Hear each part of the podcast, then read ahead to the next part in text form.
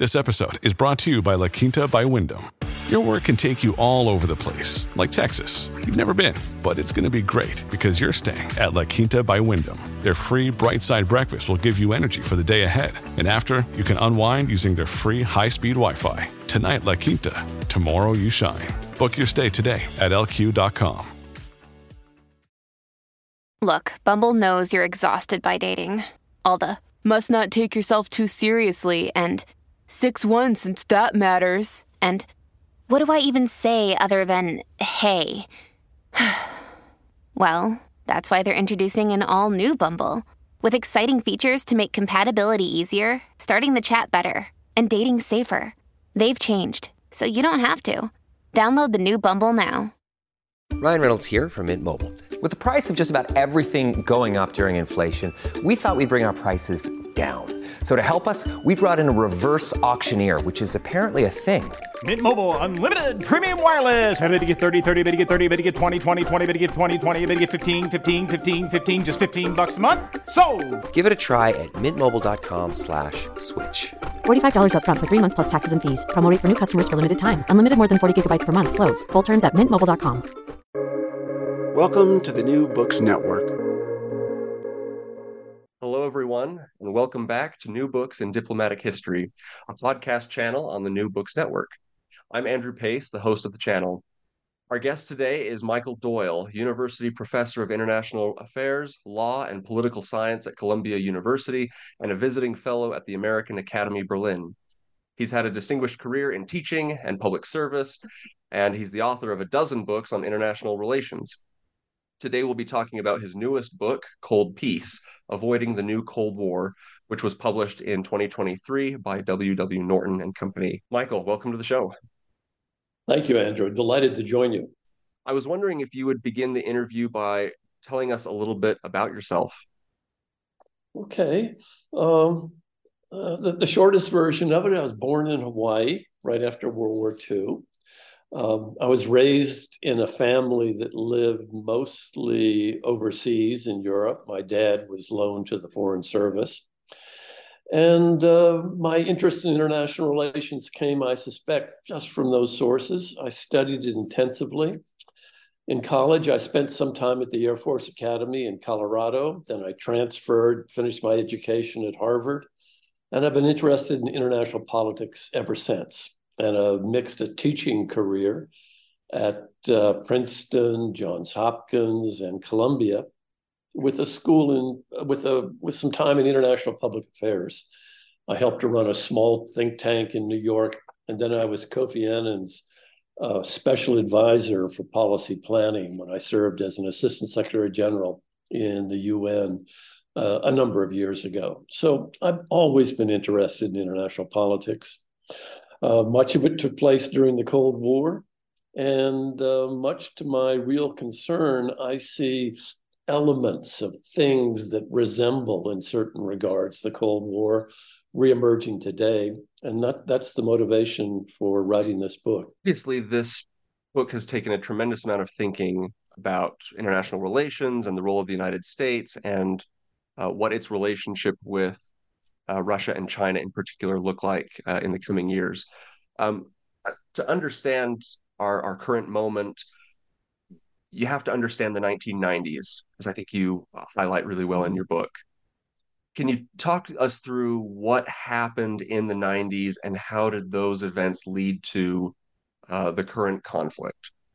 Okay. I think the first thing we should think about the nineties is that in many respects, those were good times, for the United States in particular. Uh, now, the good times didn't last, and that's the, the problem, the story that we need to look at. But think of the good times. You know, we were the just about the globally acknowledged uh, global superpower, you know, after the collapse of the Soviet Union. Uh, there was a widespread sense of dynamism in the global economy. And a good deal of that was being fueled right in the U S from the computer, internet, uh, Silicon Valley revolution. So globalization was out there, and according to the, the tag, globalization was good, especially for the U S during that period. And the world experienced uh, something like a, uh, a, a deep détente. That is, Gorbachev, you know, abandoned the Soviet Empire. The Soviet Union itself collapsed.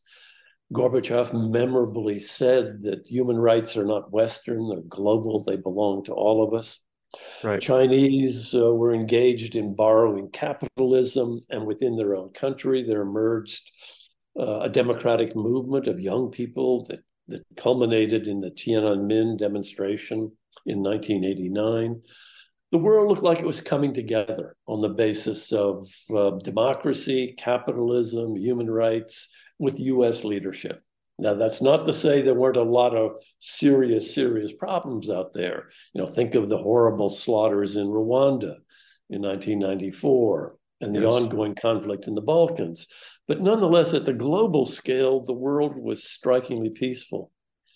And then what happened somewhere, you know, roughly twenty ten, twenty twelve, a lot of this became uncertain and became to fall apart. Uh, we had increasing inequality in some of the leading capitalist economies, including our own, and that emerged in the nineties and exacerbated in, in the aughts. Uh, we had the rise of Chinese power, you know, growing at six or seven percent a year of G D P, with a population triple the U S, very heavy investment.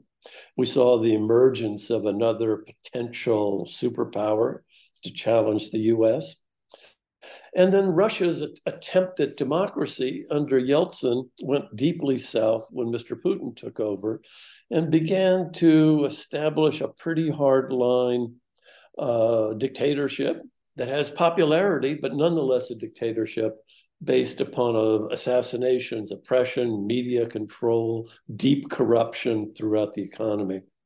The world began to look a lot more dangerous starting about that twenty ten, twenty twelve period. And we saw a number of major events that we could get into that were hallmarks of that. Uh, you know, including Putin's uh, takeover in two thousand eight, of the northern provinces of Georgia, his invasion of Crimea in twenty fourteen. And then, of course, by the time we get to our own times, you know, twenty twenty-two, with the invasion of Ukraine, all of the tension with China, we're in a very different looking world that looks a bit like that emerging style of conflict that we saw way back during the Cold War, you know, back in the period nineteen forty-eight to nineteen ninety. And that's what worries me. That's what motivates the book. We call this current state of affairs Cold War, a hot peace, a cool war, a warm peace. Um, what what, what is this, and and or, and what are we? Why do you feel like we're headed towards potentially a new Cold War? Okay.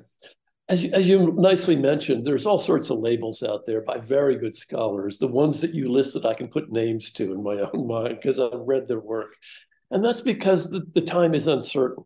It's not as if we're in crystal clarity the way we were by, let's say, nineteen fifty, where the world was radically divided and we all knew it. You know, the world is now much more ambiguous.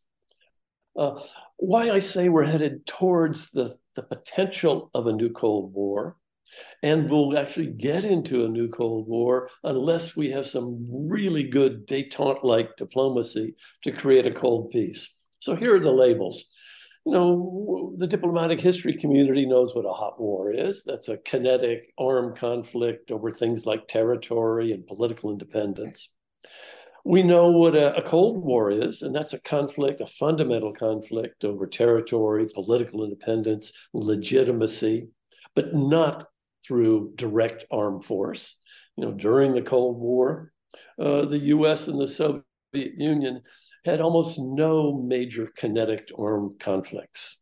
Uh, a little bit over North Korea in the air, and a lot of indirect proxy wars, you know, like Korea, Vietnam, and many others, but no direct conflict. That's a Cold War. A lot of tension, contest over legitimacy, uh, and especially implicating issues like territorial integrity and political independence.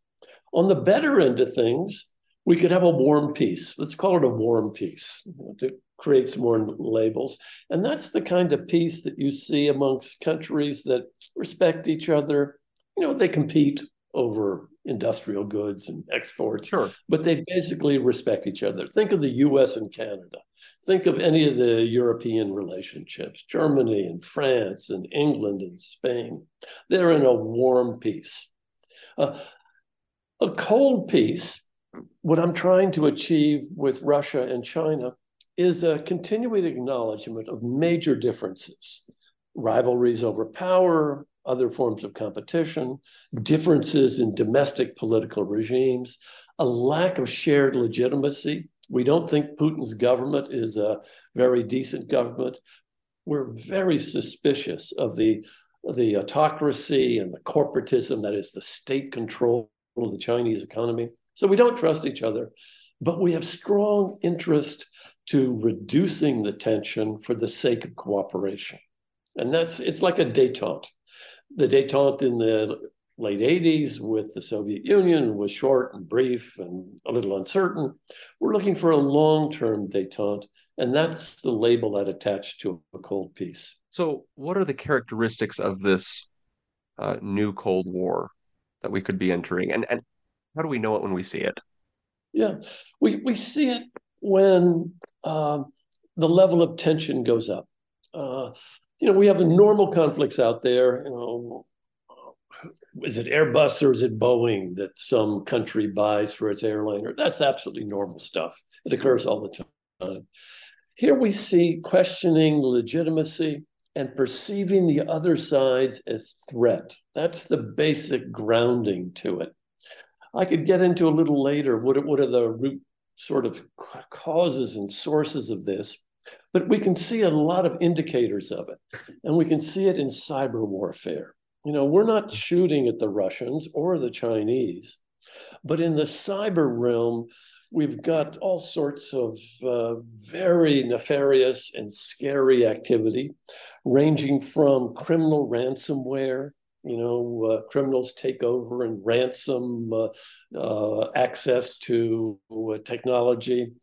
A colonial pipeline was one that was closed down by a group called Dark Side, which looks like it was supported by Russia. We've seen similar kinds of penetrations on the cyber front in a lot of different ways. Uh, we see state-directed sabotage, the way the Russians did to Ukraine in twenty fourteen, trying to bring down their whole electric grid. They nearly succeeded. And it doesn't, it's not just one way. It's what we and the Israelis did to the Iranians, you know, way back with something called Stuxnet, Stuxnet. when we undermined their facilities to produce enriched uranium. It's also ongoing espionage. You know, the Chinese have been penetrating the American government, American corporations like Microsoft. Our friends up in Canada allege that China tried to tilt the twenty twenty-one election against the conservatives by flooding information to the Chinese uh, Canadian community, most of which was false. So that we see this electoral interference in our own country. Twenty sixteen, uh, President Putin tried to interfere in the U S election in twenty sixteen. Uh, we have good evidence of that. Now, that doesn't mean Mister Trump wasn't legitimately elected. He was elected. The American voters voted for him. But Mister Putin was trying to manipulate that by the information that he's re- releasing, by penetrating various electoral systems. He didn't corrupt our election processes, but he did try to corrupt our information space, uh, going after Hillary Clinton. So we get political subversion. And of course, then there are proxy wars, Ukraine being the most significant one. That's a war between Ukraine and Russia. But most people in Western Europe and the United States think that the Ukrainians in, in some indirect way are protecting the kind of safe world that we, the Americans, want to have in Europe and that the Europeans want. And Putin sees himself not really fighting Ukraine, though he's trying to conquer the country. He's trying trying to undermine the American world order. And so it's a proxy war uh, not totally unlike what happened in Vietnam or uh, in South Korea uh, or in Korea. So all of these are the, the axes of confrontation, and it produces real tension. Uh, whereby, you know, our friends in the C I A and the Defense Department think that we're not engaged in a physical war with Russia or China, but in the cyber realm, in the hybrid realm, we're really fully mobilized, and so are they. And that's that's and the big worry, of course, is that this might escalate into a kinetic, you know, a real war. I think it's unlikely. I think deterrence, nuclear deterrence, is very powerful. But this is not dealing with the tension. The tension is persistent, and it's in that cyber realm, information war, subversion, all of that is taking place. So you spend a lot of time in your book talking about what you what you refer to as the sources of this conflict. Um, wanted to get into that a little bit more. What what do Russia and China want? Couple, there's two big sources, and that affects their wants and our wants at the same time. The two big sources are, one, geopolitics, and number two, let's call them incompatible domestic political and economic systems. And it's the two things together. You take one out, the world would be safer. Anyone out, and the world would be safer. But it's the two together that's the real problem. On the geopolitics, it's, it's the simple story. It's the rise of China. Uh, former teacher of mine, Graham Allison, has got a very good book he calls the Thucydides Trap, where he talks about how difficult it is to maintain geopolitical stability when you've got one established power and a rising power challenging it. And he says that it, he's identified sixteen historical episodes, and in only four of them has, has there been a peaceful resolution of that hegemonic rivalry. And of course, the candidates today are the rising China and the U S as the established uh, superpower. And China wants to uh, take advantage of the existing order and become prosperous. But the fear in Washington is that once China, or if China became number one, it would radically change the international order in a way that would be very harmful to long-run American interest.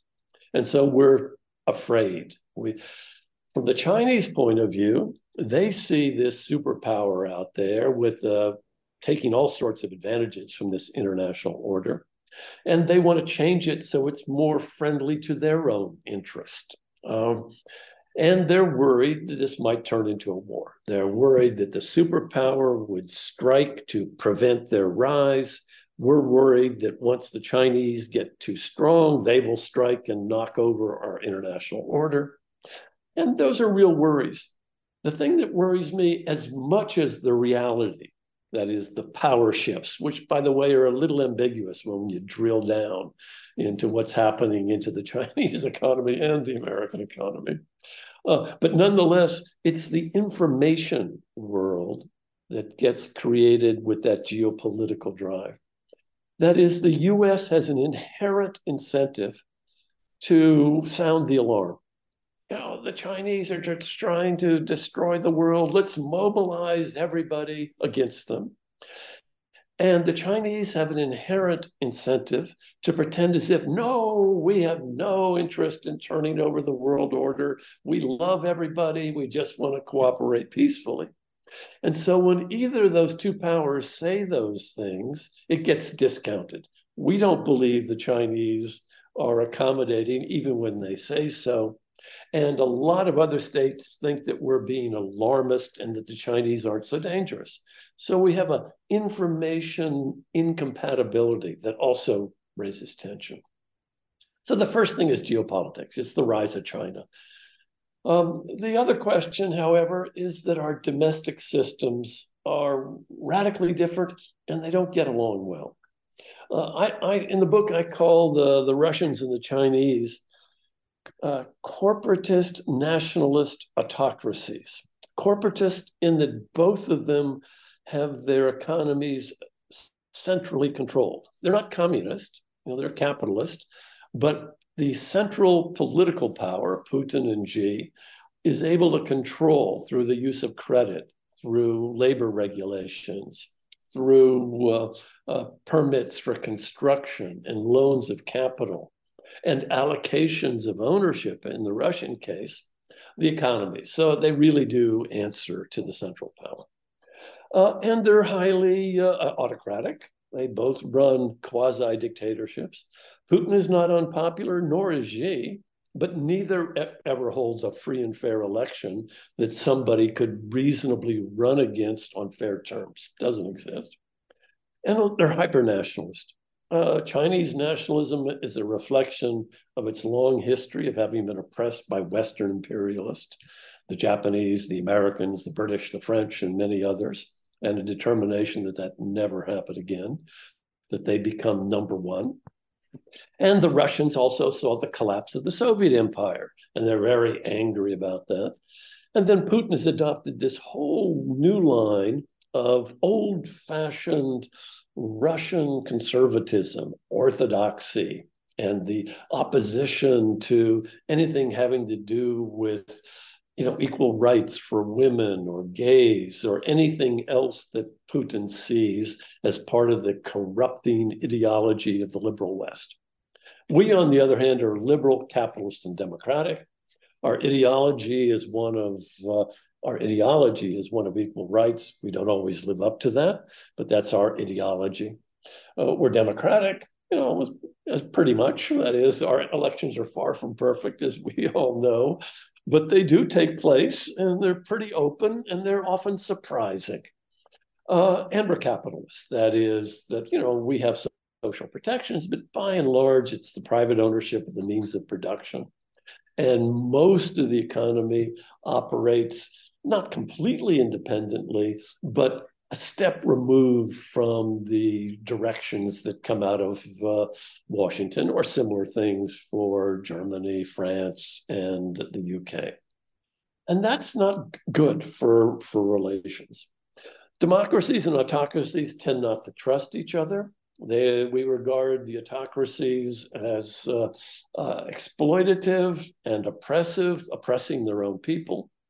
Uh, we believe in human rights as a global uh, entitlement. Everyone has human rights, including the Uyghurs, including the Chechens, including, importantly, the Ukrainians. Uh, it's not just divided by national borders.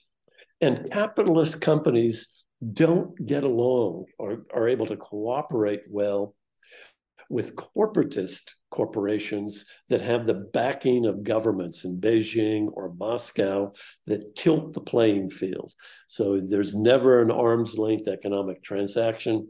If you're negotiating with a Chinese company, you're negotiating behind the scenes with the Chinese intelligence apparat, and the same thing with Moscow. And the American corporations don't like it, and they protest. They still make money in China, needless to say, but they don't like the playing field that they have to operate on. And all of these builds tensions.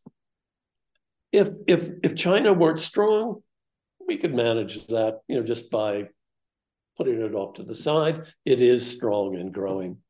If China were liberal, capitalist, and democratic, we wouldn't have many difficulties with it. We don't have difficulties with the E U, which has an economy much bigger than that of the Chinese economy.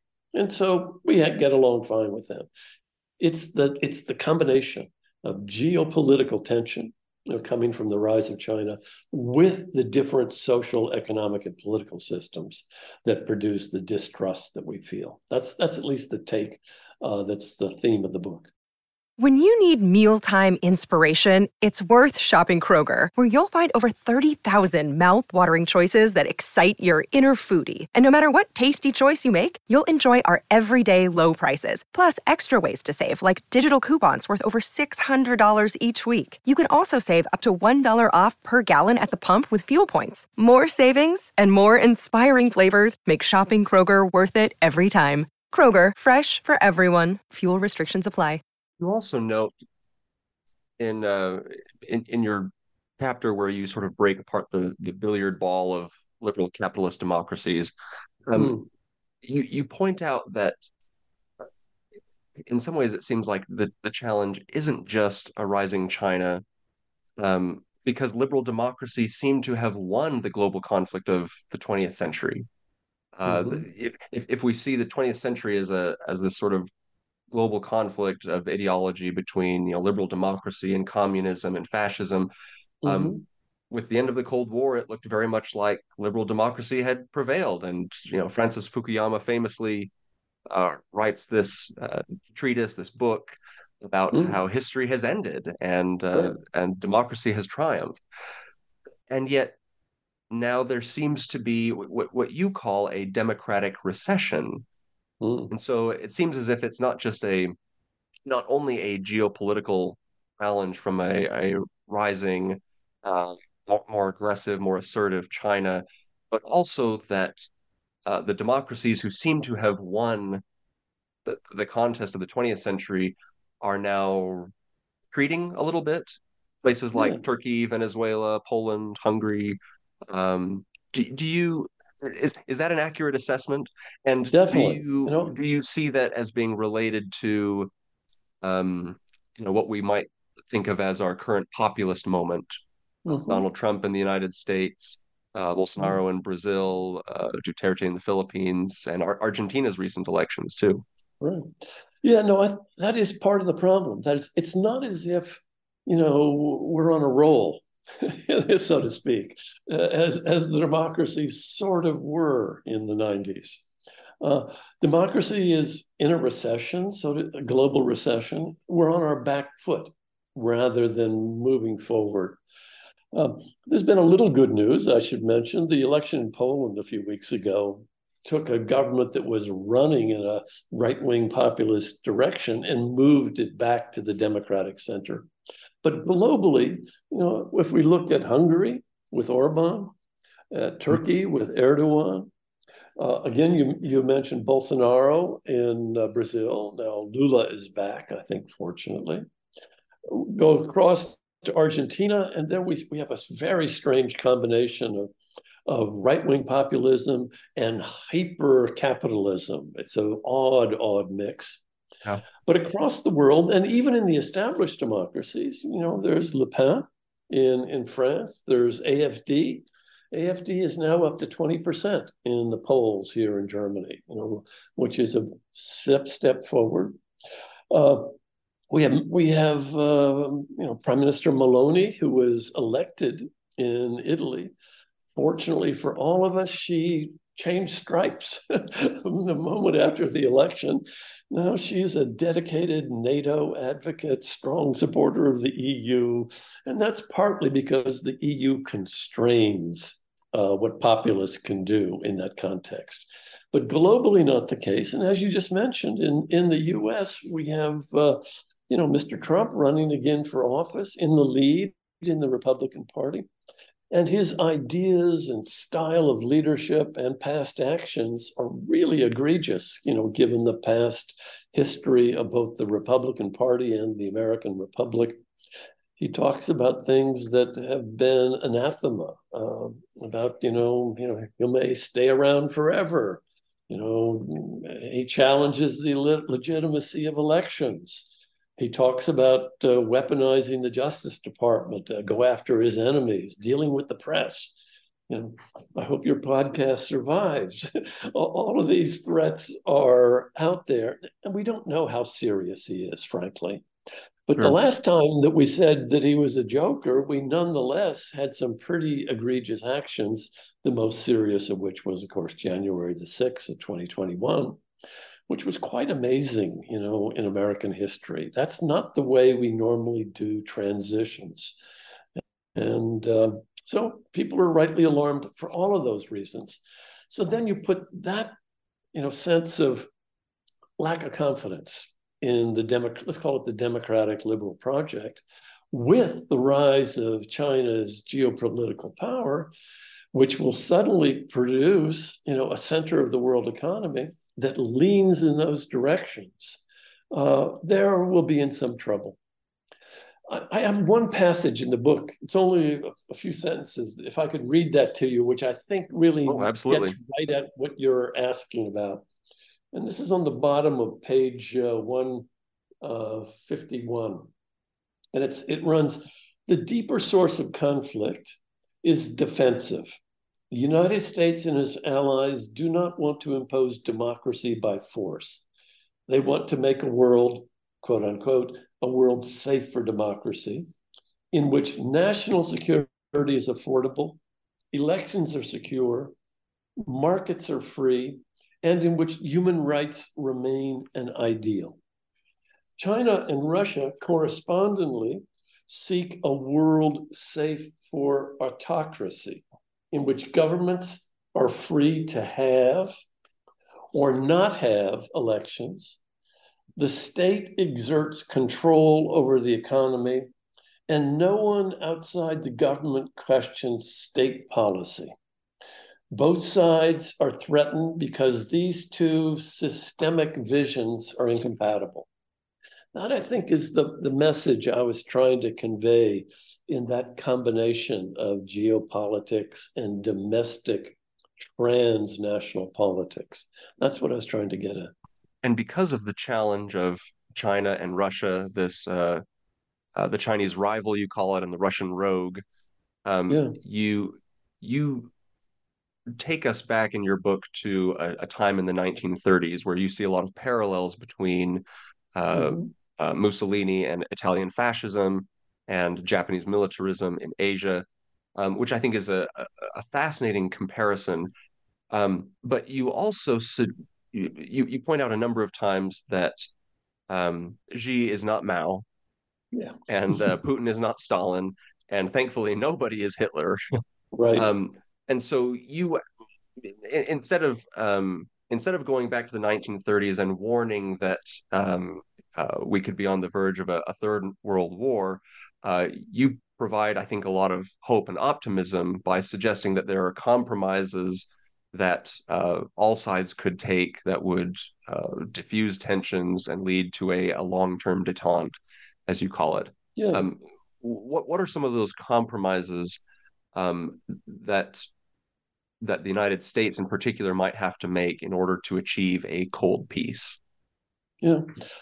Let me back up for just one second to why I think it's possible to make these compromises. Because, you know, a lot of people say, oh, you know, that's just, uh, you know, whistling by the graveyard or something like that, uh, try in this direction. And I don't think so.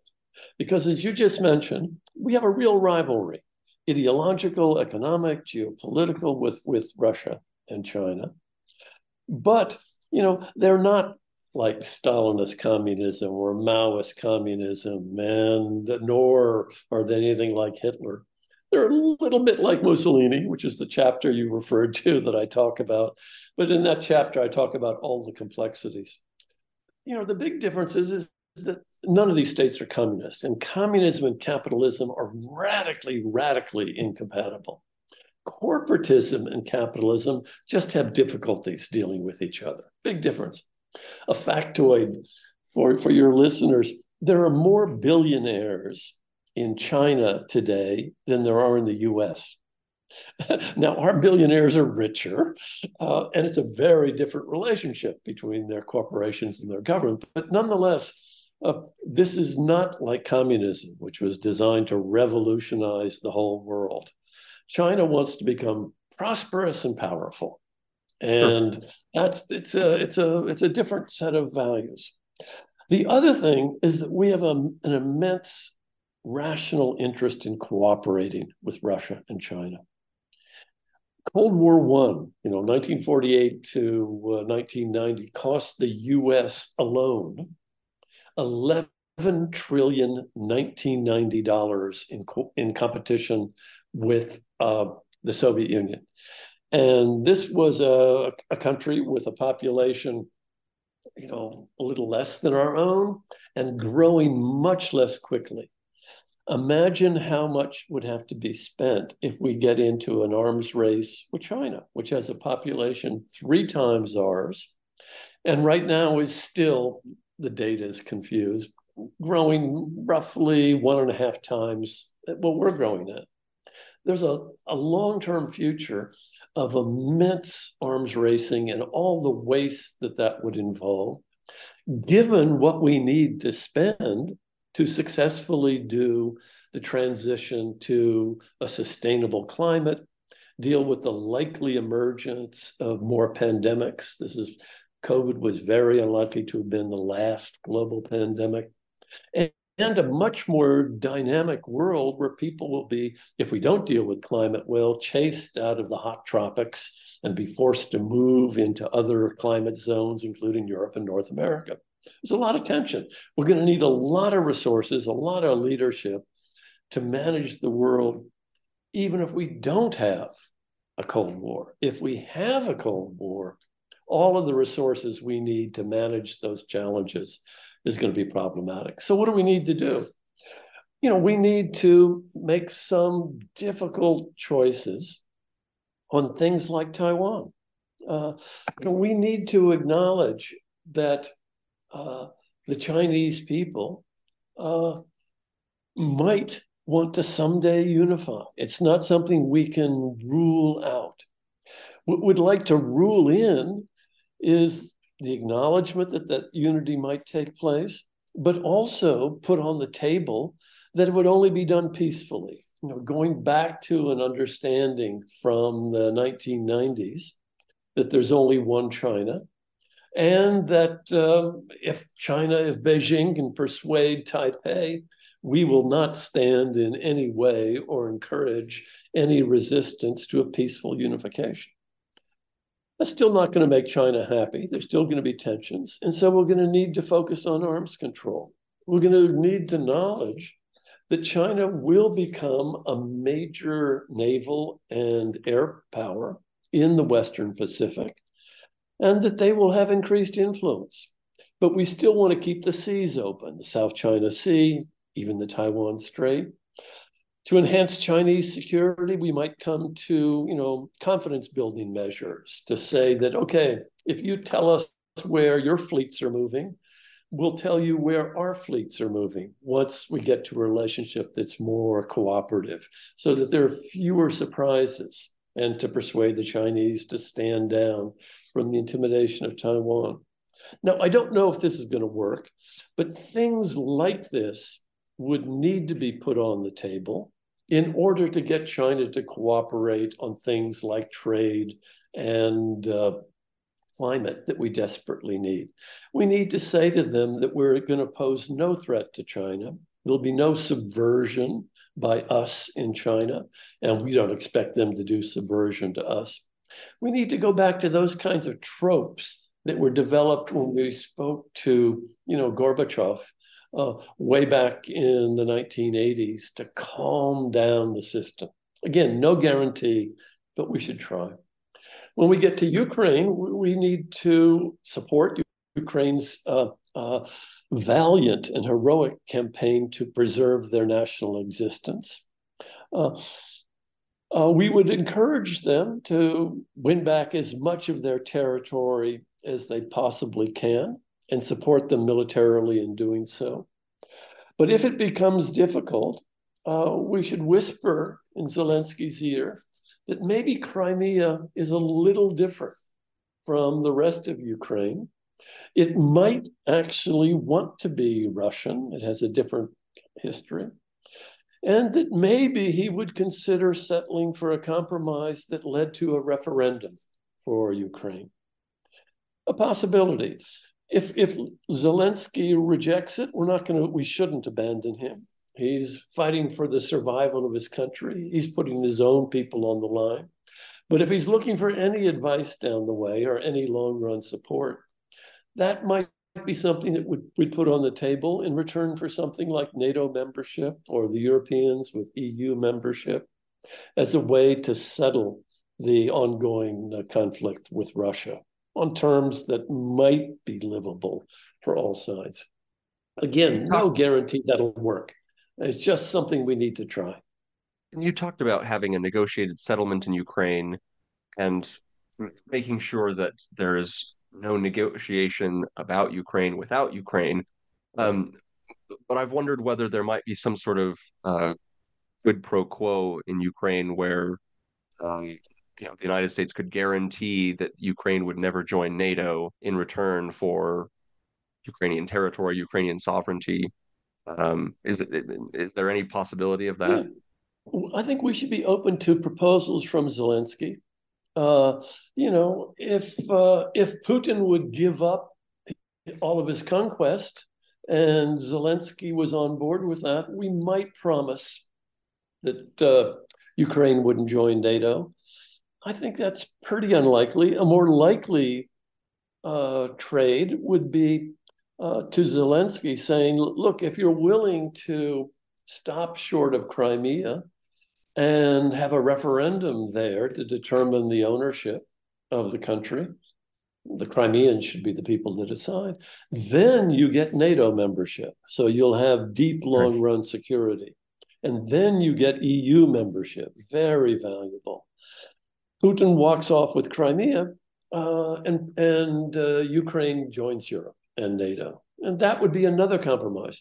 But we need to have, as I mentioned, as you just quoted, making sure that Zelensky's in the driver's seat. This is nothing above his head. This is something that he uh, designs, talking to Europeans, talking to Putin, uh, as a long-run future for his country. I, I put this on the table because I think the evidence of the past six months is that it's going to be very difficult for Ukraine to reconquer Crimea. And it should be pretty clear to Putin by now that there will be a Ukraine. Uh, that Ukraine is not going to disappear off the map. It's not going to rejoin the great Tsarist uh, empire as a happy part of Russia. None of those things are realistic. And so somewhere along the way, we need, led by Zelensky, to be thinking about some kind of compromises which are viable. And it could take a, could take a number of different forms. You also proposed that... what we need to do in order to move us into a world where we could someday in the future sit down with uh, Moscow and Beijing and talk about arms control, try trilateral arms control. We'll put some ceilings on nukes, ceilings on uh, large-scale capital ships, ceilings on the size of air fleets, so that we can all be secure and have good, you know, stable second strike deterrence. And that'll mean that China will have to grow and the U S and Russia will have to stay somewhat where they are. Uh, and we won't get into an arms race. You know, that's also important. You also proposed that the United States could create or um, enlist, I suppose, a, a caucus of democracies, not a, not a league of democracies like John mm-hmm. McCain had advocated um, in response to this, this threat by Russia and China. Be- yeah. Because... And I don't, and I wondered about this too. In in this classic scenario where the United States is confronted with um, two rivals or two adversaries, um, the the the common tactic I would think would be to split them, right. Split uh, China's and, and Russia's relationship, as uh, right. as Nixon and Kissinger attempted to do during the the seventies. Um, right. But you've you've proposed something different. Yeah. Um, you. Talk a little bit about what a caucus of democracies would entail, and and and and my question too is, why isn't that the same thing as a kind of diplomatic NATO? Um, and and very similar and, to and, it. And doesn't doesn't that run the same sort of risk of exacerbating uh, tensions yeah. with Russia and China? Yeah, if if if Russia and China could be split, that would be a good strategy. I think it's very unlikely. You know, uh, Xi has had a number of opportunities. He's not enthusiastic about the war in Ukraine, but he is committed to his uh, consortium, his uh, his uh, uh, entente uh, with uh, Putin. And they're fostering around the world a world safe for other autocracies. There, you know, alternative sources of financing, alternative sources of weapons, alternative sources of trade and investment. Uh, and it's all done without any of the usual uh, uh, connections to good governance, et cetera, that comes from a World Bank loan. Uh, so it's a, a different system. And so they're aligning. Iran is now leaning quite significantly. Hamas is leaning towards uh, Putin. Putin used to be Netanyahu's big buddy. We've seen that shift take place pretty strongly. So the world is dividing. And so it makes some sense for the democracies to cultivate some of their similarities, ideological, political, and that's already happening. This is not a new idea. We've seen this in the formation of the Quad out in the Pacific, uh, which has joined uh, the major uh, democratic powers together out there with the with the U S. So we see Japan and Australia, uh, New Zealand, stretch India, and then stretching to smaller powers like New Zealand, attempting to get uh, South Korea, all involved in a grouping. And they're beginning to link up. You know, the German Air Force does training missions out in the Pacific these days. You know, that's pretty striking.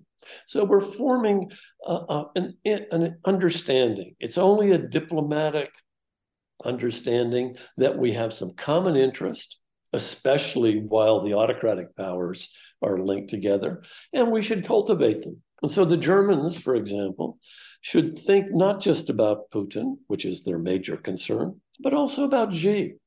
And that's difficult for them because they have very profitable investments in China. But the long-run interest is to make sure that Xi and Putin don't gang up to wreck the international order that we've all been benefiting from. And so the world is slightly dividing up in that way.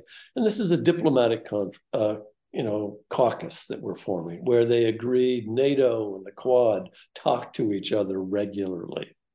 Uh, that's the kind of, a, of an alignment that I'm talking about. Finding ways to wean India, which loves Russia, uh, away from its historic ties uh, to Russia, which are very profitable for the Indians. Right now, they're just slurping away at uh, Russian oil and gas that's coming to them cheaper than available anywhere else in the world. But nonetheless, they also know that they have a dangerous neighbor with China. And they want the U S to align behind them if China becomes more and more provocative. So we're slowly putting together an autocratic caucus uh, led by Russia and China. And we need to respond with a democratic caucus, an informal uh, grouping with regional formal groupings like NATO and the Quad and others that begin to cooperate globally. That's what that's what I'm suggesting. Not not what John McCain suggested, an alternative to the U N that somehow or other acquires legal powers to engage in cross-border uses of force. All of that is off the table. Nobody is prepared to sign up for that.